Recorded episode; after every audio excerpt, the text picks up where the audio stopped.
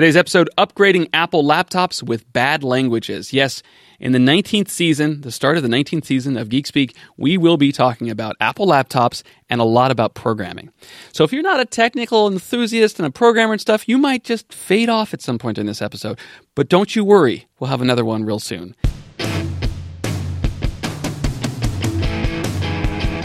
Hello, my name is Lyle Troxel. I'm a senior software engineer at Netflix.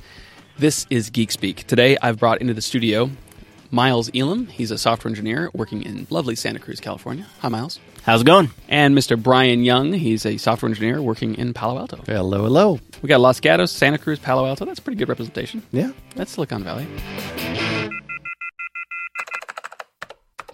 And I finally had my moment. I, I, I truly feel like a software engineer. I, I, walked in here with my first hoodie in years. And uh, today I, am sitting in a kayak in Elkhorn Slough. This on, morning? Yeah, this morning. Uh-huh. This morning. I'm sitting in a kayak in Elkhorn Slough, enjoying nature, watching the. Uh, the uh, animals all around me. What, what, what are those animals? Um, the otters. Good the otters. Good, yes. And then my phone rings. The phone deep down in my kayak, underneath my skirt. What do I do? I can take the call with my watch. and I can talk to the mechanic who is fixing my beater car, a beater car that is half electric. Man, I'm living the dream. Dude, so you didn't work today, you lazy You're an bum. Apple. You're an Apple ad. That's exactly what they did in the Apple ad, except it was on a, I, on a paddleboard. I can't do the paddleboard. I just can't do that. I got to sit down or something. Miles, didn't you just recently buy a new laptop? A Uh, new I Apple did. laptop. It has not shipped yet, um, but I'm finally replacing my 2012 uh, Apple Unibody. Your two that's a 2012 in front of you. Yep. it- Is this the one that is this the one that has an embedded red line in the screen because you replaced it but forgot to take the sticker off? Uh, it's not. A, it's not a red line. It's just red letters at the bottom. And if I'm going to sell this laptop to someone else down the road, I'm going to need to open this screen back up again and get that no, out. wait, you open it up for somebody else but not for yourself? Why didn't you do it when you first did it? because I realized I don't care. Okay. it, it really didn't So affect you me all that much. bought I a was more brand new Retina touch screen, touch uh, bar No. MacBook Pro. absolutely not. Why not? That's the new hotness, sir. No, it- it's the burnt hotness. because okay, let's let's say what am I going to get out of the brand spanking new laptop? A much lighter wallet, sir. A much lighter wallet. Yes. Um, I would say If I wanted more RAM than my 2012, because my 2012 I upgraded to 16 gigs of RAM. so. The machine in front of you has 16 gigs of RAM. Right. That's the top you can get for the touch. no, right? except for the 2018 MacBook Pros, you can get 32, as long as you pay to start with $3,200. But you're buying this like on eBay or something, right? Because Apple's not selling this product anymore. Right. But $3,300, and that's if you want the lowest amount of storage that goes along with it, and you better choose the right amount of storage Okay. because you don't get to upgrade it. But we're talking about a machine that was sold a while ago. So can't you get one of those relatively cheap on eBay that has it fully stacked with great hard drives and great RAM? Uh, I did buy a 2015 model. Okay. So three years ahead, it's still six or what is that, four years old. Four years old, yes. But the thing about it is, I wasn't going to get one of those because they had a proprietary storage unit in it. And every time I looked at the prices on them, they were exorbitant. And, how, much, the- how much storage do you want to put in there? Like a terabyte? Uh, yeah, but there are two terabyte modules out there now. But what you're saying is that, that that motherboard's uh, terabyte ability is an Apple connector. So you have to buy it through Apple? the power of this 2012 model that I have sitting in front of me, you know, my precious, is that when I purchased it, you know, when it was first released, eight gigabytes was the most it could have in terms of RAM because they weren't making eight gig sim, uh, sorry, uh, SODIMM modules Yep. yet. And you had a hard drive, like a 250 gig a spinning drive. platter Yes. kind of thing, yeah. Uh, and it had a DVD ROM drive, a DVD writer. And since then, I have upgraded it to 16 gigs of RAM. I replaced the splitting platter with an SSD. In fact, I took out the CD-ROM dri- or DVD-ROM drive. How's your read and write speeds on it? So because I had Oh, two yeah. SATA 3 SSDs in there, and because the SATA 3 bus maxes out at five gigabits Did you raid your drives? Yes, I made them RAID zero. I have a really RAID fast. zero in my laptop, which means that this 2012 model has one gigabit per second read and write. That's good. That's what the SATA 3 bus can handle if you have them in parallel. So then I look at, well, what if I get like a 2013 or 2014, like when those years were coming, Yeah. when I was looking at them. And at the time, the storage was this proprietary module, wasn't industry standard at all, couldn't get it. It was faster, but it wasn't that much faster. It was like 1200 megabytes a second, 1500 megabytes a second, something like that. but also, faster, also but the not- new units don't have a CD-ROM, so you only get one drive in there. that that didn't bother me so As much. long as you had the speed and the As size. long as I had the speed. Okay. The only you didn't reason I want to did- decrease your capacity and speed. right. Right. Okay. And starting with the Retina laptops, the RAM was soldered. Yeah, it's been Like soldered for a while. that's how much you had. That was it. Yeah.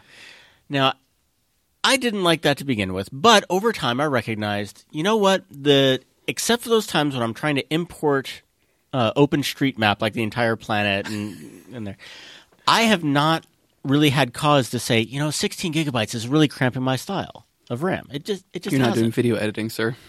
I don't. No. Okay. or Photoshop.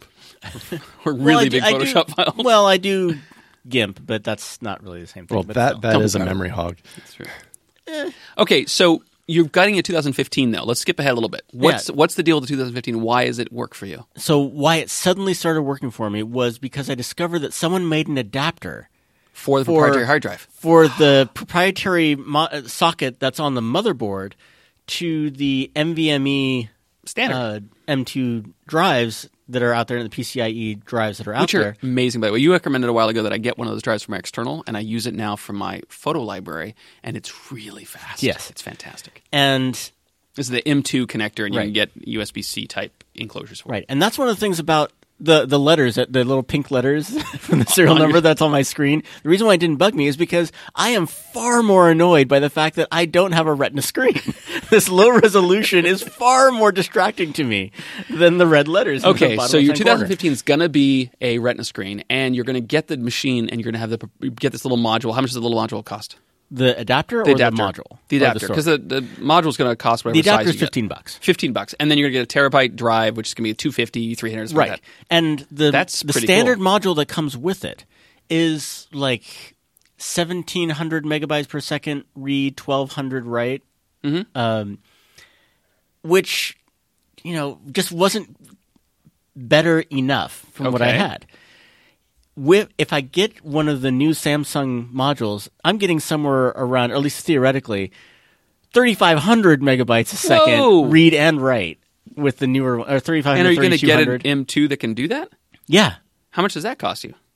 no, And that's, you're getting terabyte? that's that's the thing that I'm looking at getting. the The module that's in the laptop already is five twelve, right.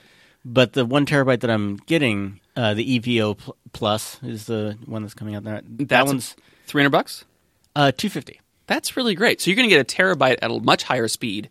Okay, what about the RAM? Yeah, two hundred fifty bucks buys you the proprietary five hundred megabyte SSD that's slower. Okay, so you're buying this from like eBay, right? Yes, I bought okay. it from eBay. So some person who's selling on eBay, I Mm-hmm. should say.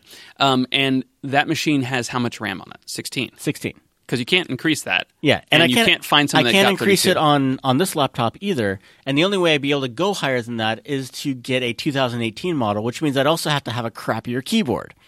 Okay, so let's talk about the keyboard. Because what I have in front of me is a 2018 model, or maybe it's a 2017. I don't know. It's a work machine. The B, the B button and the hyphen button, key, I should say, are not reliable. this is not do- useful. Oh, does it get stuff underneath it? Like, so, mm-hmm. okay, so you probably have a 2017 because I think that's what they changed in the 2018 is they put the membrane underneath there so stuff. I think the couldn't get stuck 2018 can still do, but it's a 2017. I didn't get the 18. Um, mostly because I didn't see a big benefit to it. But yeah, the the B sometimes repeats the key at double at double Yep, B's. that's Blah, blah, blah, blah, blah. And And there's no key travel. Like you, No, you you can't it, really tell. You go down one millimeter, you're like you're done. and and this should annoy me more than it does. But I do work at at home. I do work.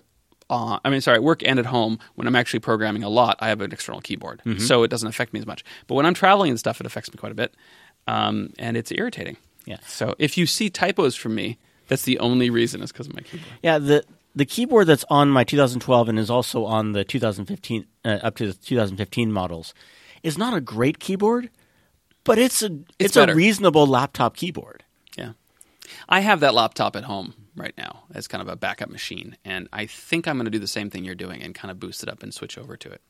However, it's all about compile time for me because I am compiling the iOS app and the Android app for work, mm-hmm. and both them take CPU to do.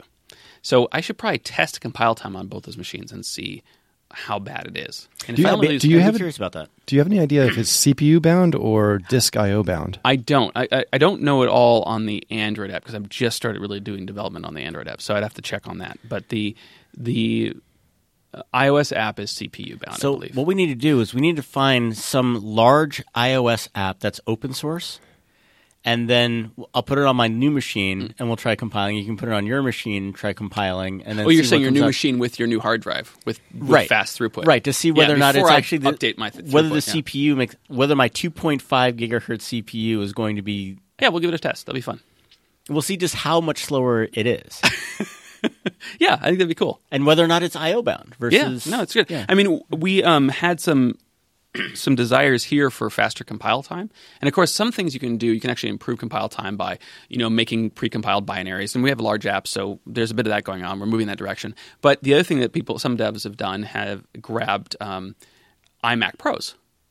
And because you know theoretically it'd be a lot faster, and it was a lot faster until the high, the newest version, the 2018 MacBook Pro CPU maxed out, and it's pretty much the same speed. So it's not that difference. This is not that machine. That was 2017. So So the, the maxed out one, the one that has a thermal throttling. That, yes, has the thermal throttling. Yeah, you can pi- compile great, but only for 10 seconds, and then so if you put it on a cold brick and then start compiling, and you, you- swap out bricks, you compile and then you freeze the process, wait for it to cool down, and then start again. a can of CO two air just like spraying on it repeatedly, hoping that it doesn't. I have no idea if it's that bad, but um, so funny. I, I no, but th- th- this actually raises something I thought would be really cool: is that I could get the new laptop with the old SSD, do the compile, then swap out the, Ooh, the storage like module, and then see if that makes a difference. Because the storage module will probably be about the same speed as the the very newest MacBook Pros. That's right. I'm sure there's there's got to be just tests you can run too. Well, just a straight CPU meter doesn't really cover it. Like, no, it doesn't. Really No, you wanna- really want real world situations. Like Yeah. I do care about how long it takes to compile this one application. Like that's the thing that matters to me.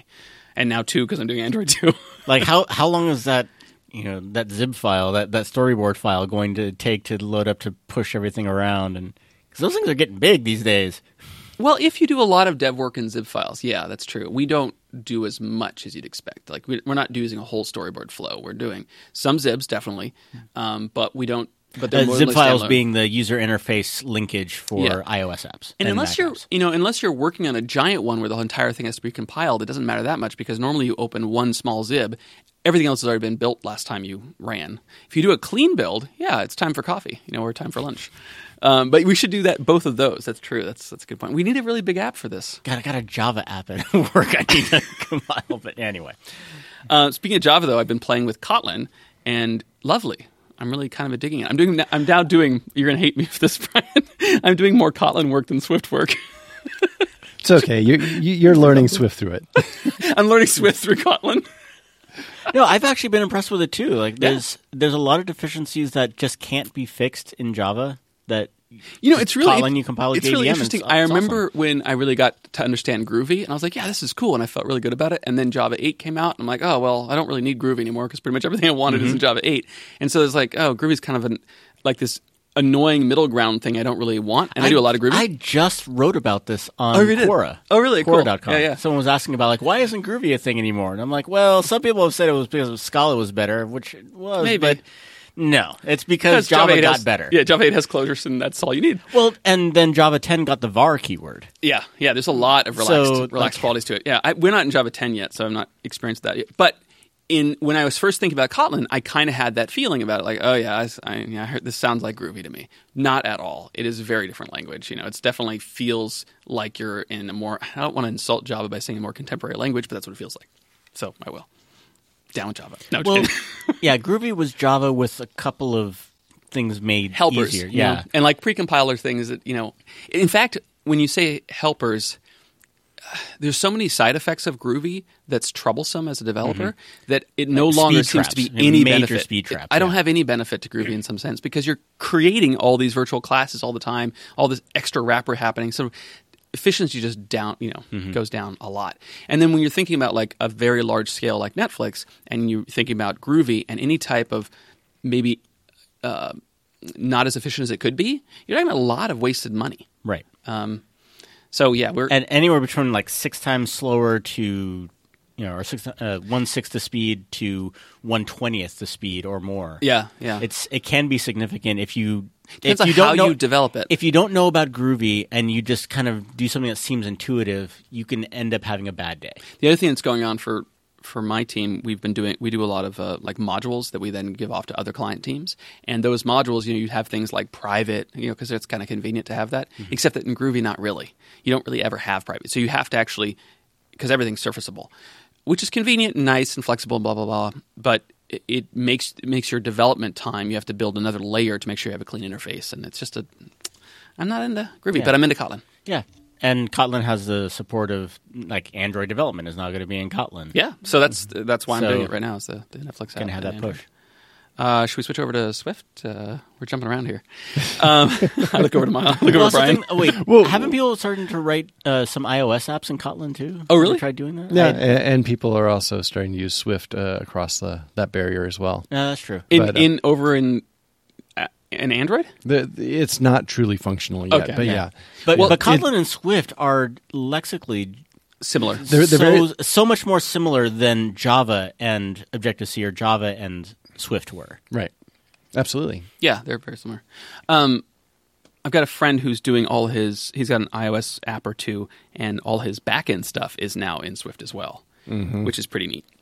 I think he's on IBM's cloud infrastructure, but maybe it's Microsoft's cloud infrastructure. Anyway, doing uh, Swift must be IBM. Well, I, yeah, IBM has embraced it uh, heavily. They've got their own framework for doing backend uh, with Swift.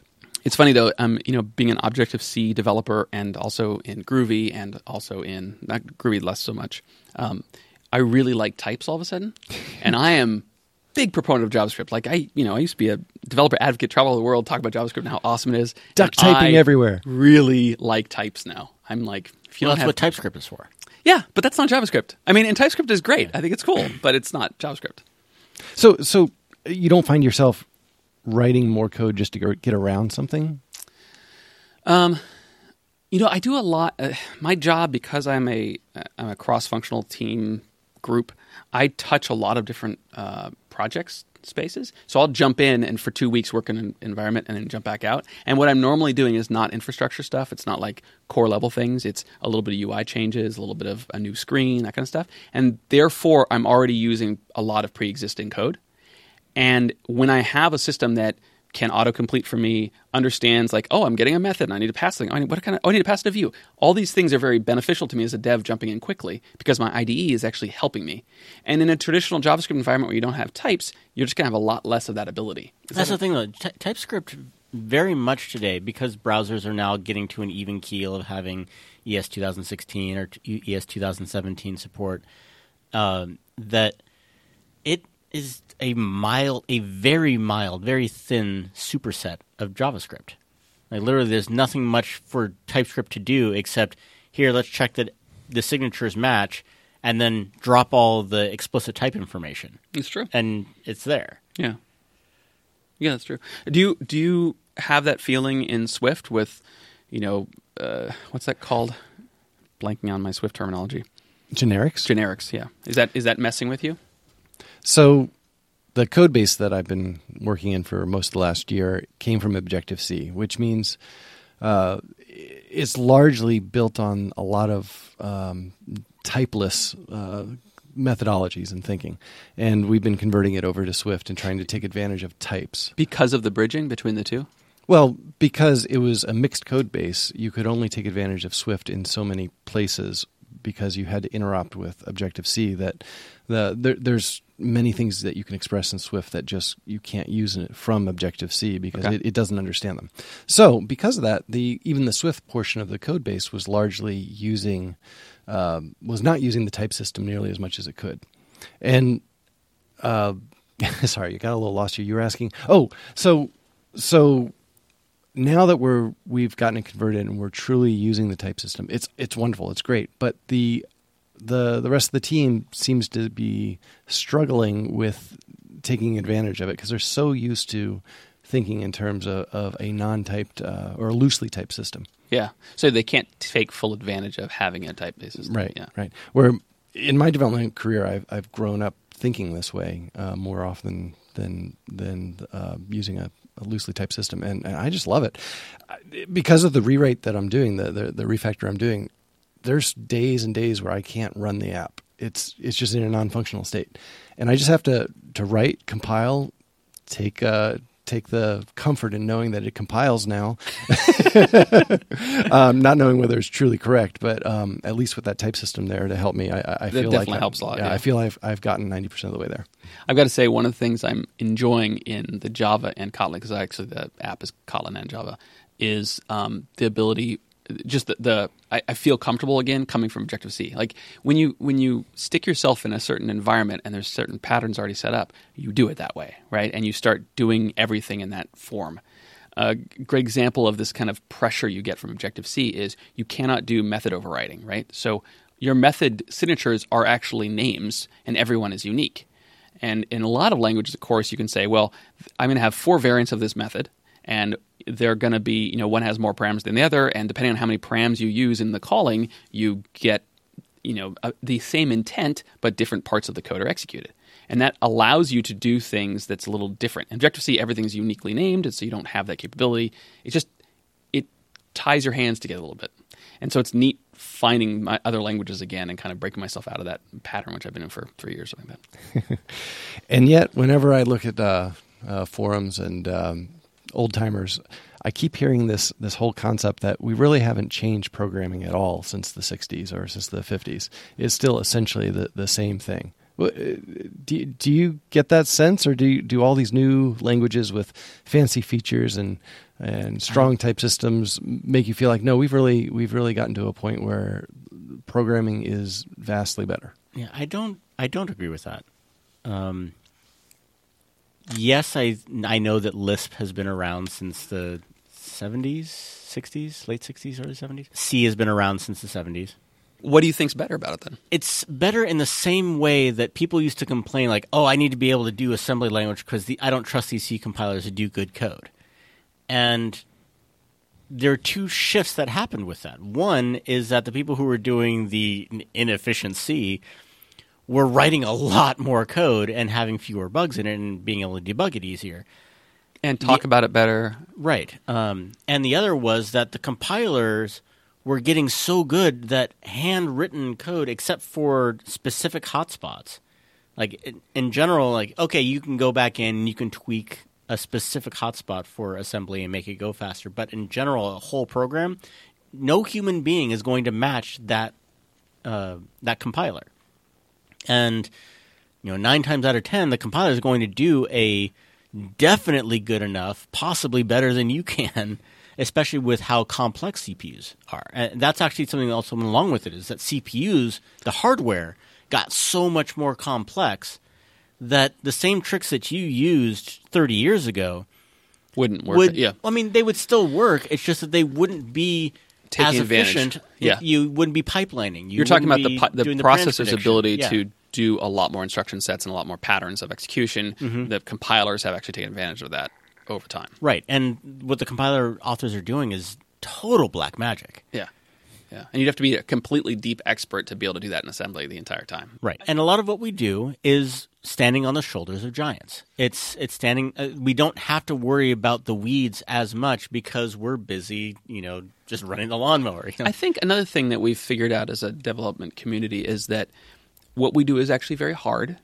Um, it's important to be able to communicate well and share. And everyone has the feeling every once in a while of not being good enough. And people are aware of that. Like there's all this social Mm-hmm. aspect to being a developer now that feels more welcoming. You know, when I write something and later come back and, and realize I there was something a little bit weird there and I talk to someone else, they're like, Oh yeah, I know that problem. Yeah, what about this? You know, it feels like a collaboration rather than a judgment. And I think maybe I just felt differently as a young developer um, I shouldn't say young developer, a less experienced developer, and that every developer that's had a lot of experience has that feeling of, oh yeah, the the Mm-hmm. the ability to communicate what's going on and discussion around it is the real meat of the of the problem. But it feels like the community's done that. It feels like we, in general, have more of that idea that these are complex problems, and we think up new patterns to tackle those problems well. So I th- I feel like that's the thing that's changed the most. The languages are the, the the act of programming and the the um, tools at which we have to program maybe haven't advanced as much as the uh, the way we think about programming and the structures we've laid on top of that. Yeah, and I, I also yeah I also think that we've become more inclusive in welcoming people to program. Some new ways of thinking about programming has, has embedded the culture a bit. I mean, it's naive. You know, it's very young of a stage of that. We need a lot more growth in in uh, inclusiveness. But I think that does help, and it's very different than it was in the seventies. All right, we were talking about Kotlin, but let's talk about some other ones, like the language that Kotlin re- replaced, like Java. When Java came out, it was a revelation to a lot of people. I don't have to manage the memory myself. Major stumbling block. That's true. Yeah. Um, and there had been other languages that did garbage collection, but uh, and Java had you know speed problems early on, but it was overcoming them, and and really it got to the point where as long as you could throw RAM at the throw RAM at it, it would get it done fast in a small fraction of the time it would have taken to do in C++. Now there are other languages that have also taken advantage of things that just weren't issues in the past. Uh, or I mean, th- that's actually not true of Rust. Rust was made with, yeah, we keep shooting our leg off with C++. Let's have the compiler find those errors for us, in much the same way that typing finds those errors now for a lot of these languages you guys were talking about. But then you have languages like Go, which is absolutely a language made with the internet in mind Yeah. as a system language to compose a uh, a problem into um, A more like an a actor, yeah. transformation than in a uh, You know, have a Go machine. routine, yeah, Yeah. To, to go and just have uh, these items. Finally, you know, ho- the Have you- Hoare paper of the '70s is Have you done Have you done practical. much uh, Go programming? I have not. I've done very little. I know it in theory. I've done toy programs, but I haven't done Yeah. anything large in it. Um, I keep wanting to go back and look at it. I more. dove into in the same way with Rust. What about Scala? Oh, I I actually did a little bit in Scala. I did and a, then a day ran, of pain in Scala. and then ran into because I was going to be do, redoing some of the stuff for GeekSpeak in Scala, Uh-huh.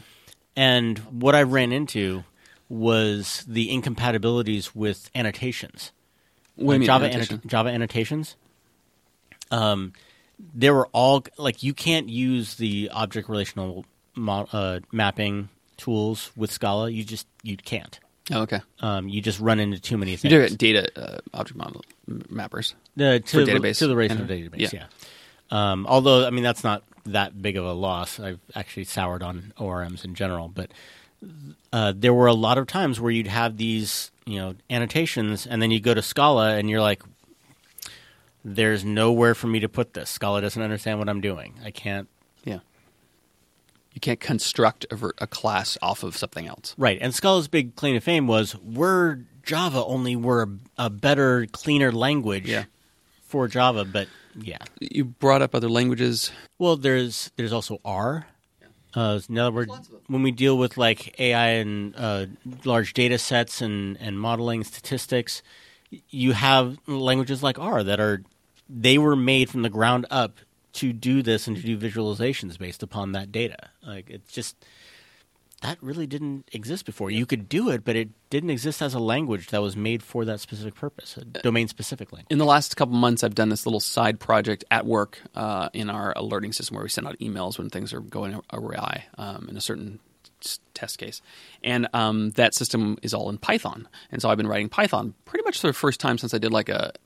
I helped out in an introduction to programming class years ago at UCSC with Python. So I've played with it before. Um, but in, in working in it, the thing that got me that was a trick is that I'm doing what I would I would traditionally do asynchronous programming. I'm doing synchronously, so I'm freezing the the process, and it just And it has that global interpreter lock Oh that if God. you hit it, you're done. And I just haven't I haven't felt that way in programming languages for a long time because the way that you do it, you just don't. In the programming language I've been working on, that's not something you think about, something Mm-hmm. you worry about. And I realized like last time I was doing this was in was Perl, like in the CGI in, in '97. You know, like that's the time frame when I was doing this kind of programming. And actually, I mean, the execution of this program, like I was just waiting for an, a network connection to, to return Mm-hmm. my values for me. And sure enough, I was just sitting there. Yeah, if you're in CGI, Weird. it's already farmed out that new process. That Yeah, process is nothing else going to be doing until Yeah, it's anyway. It was uh, it, it was kind of fun to work in, and so once I got the feeling like, oh, this is just like Perl. Like, I'm using this the same way I used to use Perl, and then I'm like, yeah, I dig this. I'm enjoying this. It's it feels good to me. Um, have you done much Python? Uh, I did that uh, database foreign table wrapper to read from the file system. Oh, that was in Python. Yeah. Oh, cool. Because Postgres runs Python. Uh, it has a module called Multicorn, um, opposite of unicorn, and um, and that abstracts the C interfaces within PostgreSQL, so you can write these uh, wrappers much more quickly and easily. Yeah, that's pretty cool. Um, we're done talking about programming and your laptop. So I do. I'm curious about your new improved laptop, not being the newest and and still trying to Hackintosh uh, a little bit. I mean, of course, it's still Apple hardware. Um, I hope that it's successful for you. Your motivations are what? I really want a better display. Okay, and so- I don't want to go slower than I did before. So right now, you really couldn't spend as much money as possible at an Apple store and get a machine that was better than you currently have from the throughput perspective. Well, You could, right? I you could spend four thousand dollars I and mean, do you it. can spend money to solve any problem. Like, yes, I could. I could plunk down four thousand bucks and get a top of the line, has more RAM, has the same amount of storage that I have now, um, and runs, you know, Yeah. three times faster or whatever. Um, but I just don't. I don't. There was a time. Sorry, I'm just Sure. going to be dating myself right now. Where when we were coming up in computers, talking about how old we are, you look in Computer Shopper, the big tome, Sure. and computers were, you know, desktop or the tower computers were four thousand bucks. You know, was a regular thing. Three thousand bucks was a normal thing, and then we went through a period where things got cheaper, where you know your desktop computers, you know, that were more powerful than those three thousand dollar ones before, were now seven hundred fifty Yeah. you know, or twelve hundred bucks. And the laptops, like when I bought a brand new uh, MacBook Pro, it was two thousand bucks, um, and it was like, yeah, this is kind of pricey, but I'm gonna go for it because it gives me this other stuff. Better than the- everything. Yeah, Yeah. it's like my 2006 model or something Sure. like that. And now I'm seeing this price inflation again. Seeing the same thing with cell phones. Like that first, uh, the first Apple iPhone, the first time you could do the screen, whatever, was 650 bucks. Something like that. I think that was the price. And then I got mine refurbished. It was like 400 bucks instead, or something like that. And then you got them on um, subsidized price. And you know, you pay 200 bucks, and then like, okay, we're just so- you're just gonna have to buy them yourself. And they were like five, six hundred bucks. But every time you did that, it was a much better phone. Yes, and they remained, every but single they way. remained fairly static in terms of price for a while. They Right. stayed at that six hundred dollar. This is how much a phone costs range, and then in the last few years, we have this noticeable price spike where, like, Well, you the, can- no, the R is like seven hundred bucks. I mean, it's a little bit more expensive, but the, the no, the R XR starts is- at seven fifty, I believe. okay. So base Seven, model is that still sixteen gigs or is that thirty two gigs RAM? Uh, Still that insulting the lower is or memory. Uh, 64 is the Yeah, lowest, 64. I That's believe. not that bad. I'm talking about that period of time where everything was three thousand bucks, and then it dropped in price by half. Yeah. even though everything got twice as good or more. Okay, so you're saying that basically you don't want to spend the top line price on a laptop because it's just way too expensive. But it's not about the actual hardware. I mean, you would it would be a better machine, right? I mean, let me just ask you this: If this machine in front of me wasn't a work machine, it was like my personal, would you trade this machine for this new one you're about to build It'd be tough, but probably I I don't know that I would. because this keyboard? Uh, I don't like the keyboard. Um, I don't like the touch bar. Yeah, the touch bar is useless. You usually Um, you're usually concerned most with your uh, expandability and your um, ability to upgrade it, but you're actually getting a machine old enough that you've already upgraded it to as much as you can upgrade, pretty much. Is that right? You're talking about the one The- that I've the- just purchased? The new machine that you're putting so much into it, you don't have any headroom to expand it further, do you? Uh, I do for storage, and that's it. Yeah, but that means that, but it means that I can get a four terabyte module when those become available eventually. Yeah. Paying four thousand bucks so I can have a one terabyte, you know, uh, is it one terabyte or two terabytes? It's at the top level. I don't even know. I think you can get but- two. I know you can get two. But you're fixed at that. Yeah. And if you ever go above that, well, buy a new one and Right. sell your so it's, old one. it's Like, they're it's- they're still getting more and more expensive, but in no way can you delay the amount of time. Like you can't get the mo- the best one right now, and then a year from now upgrade that. It, it, that's the, it's frozen. As soon as you buy it, it's frozen. It's somewhere. All right. Well, I think I'm I'm And I also curious to see what happens to you, and I think we really should try the you know something to test the two. I do miss the SD card reader. It's probably the thing I most miss, miss the most. Most besides probably a reliable a reliable keyboard. I find the keyboard is just crazy. And of course, I could take this in and get it fixed now, but I don't want to spend the time to dump this, you know, reboot another machine. I don't want to image a machine to get myself up and up and running. I, I like a bunch of stuff in theory about the new stuff. I think that USB C was a good idea. I don't miss that they dropped MagSafe because you can get plugs like USB C plugs that you know hook Yeah. up to a magnetic thing connector. is, you haven't dealt with USB C a lot, have you? I haven't. No, I don't like it at all. Can't stand it. The cables pop out. I've got a, I've got, you know, I talked about an M2 uh, enclosure that you recommended. I got that's fantastic. It has all my photos on there. But anytime I plug that cable in and I put that hard drive there, if I touch my machine at all, if I move that machine at all, it disconnects. Now, it's because I'm choosing the cable that has the highest throughput. I test all my cables, and that's the cable that actually has good throughput. It's really short. It's not very uh, flexible. Yeah, because some some cables they should be able to fit more snug. Yeah, than- yeah, yeah. I just haven't gone around to purchase them because when I went through, the throughput really mattered on cables. If you use the cable that you power your MacBook Pro with, that you cut with, you do not get the throughput that you'd want. And when I'm running my entire Lightroom catalog off of my external drive, I want the throughput. Like Mm-hmm. that's everything about the machine working. I, I still think it's a good idea. I like the standardization of ports. I think it's the same feeling that I had when serial ports, parallel ports, but- game ports were out there, and then they all unified on USB. Gonna, but uh, I, I can't tell you. I don't have any native things that are that are USB C except for my Lightning cable for charging. Right. Right. And my Android. I mean, the two phones that I compile all the time off, I do use the USB C. not not Everything going at else least to is micro dongles. SD. I thought was a Oh, total yeah, mistake. That would have been. if they put a micro SD instead of a standard SD uh, port onto the MacBook Pro. I think that would have been the way to go. Yes, I'd love an SD card slot on this on this device. Like I can see that the SD would have been too big, but No, if you went micro SD, big. that would no. If you did micro SD, that would have been fine. They're moving along with the it's the next generation. Yeah, it wouldn't smaller. matter. I I mean, I totally wouldn't be happy with a micro SD, uh, SD card reader as well. We are done with this episode of Geek Speak. My name's Lyle Troxel. In the air oh with wait, me. wait, no! I got one last thing I got to rant about. Okay, well, hang on a second. In the after show, Miles will rant. My name's Lyle Troxel. In the air with me was Brian Young. Supporting us remotely from Canada was Greg Merkley. Today's episode upgrading Apple laptops with bad languages. Miles, what's your rant? that you can't use a single cable to plug in and daisy chain two 4K monitors. and no, And the it- thing is, the spec would support it. Like you could do it. Yes, DisplayPort 1.2, you should be able to.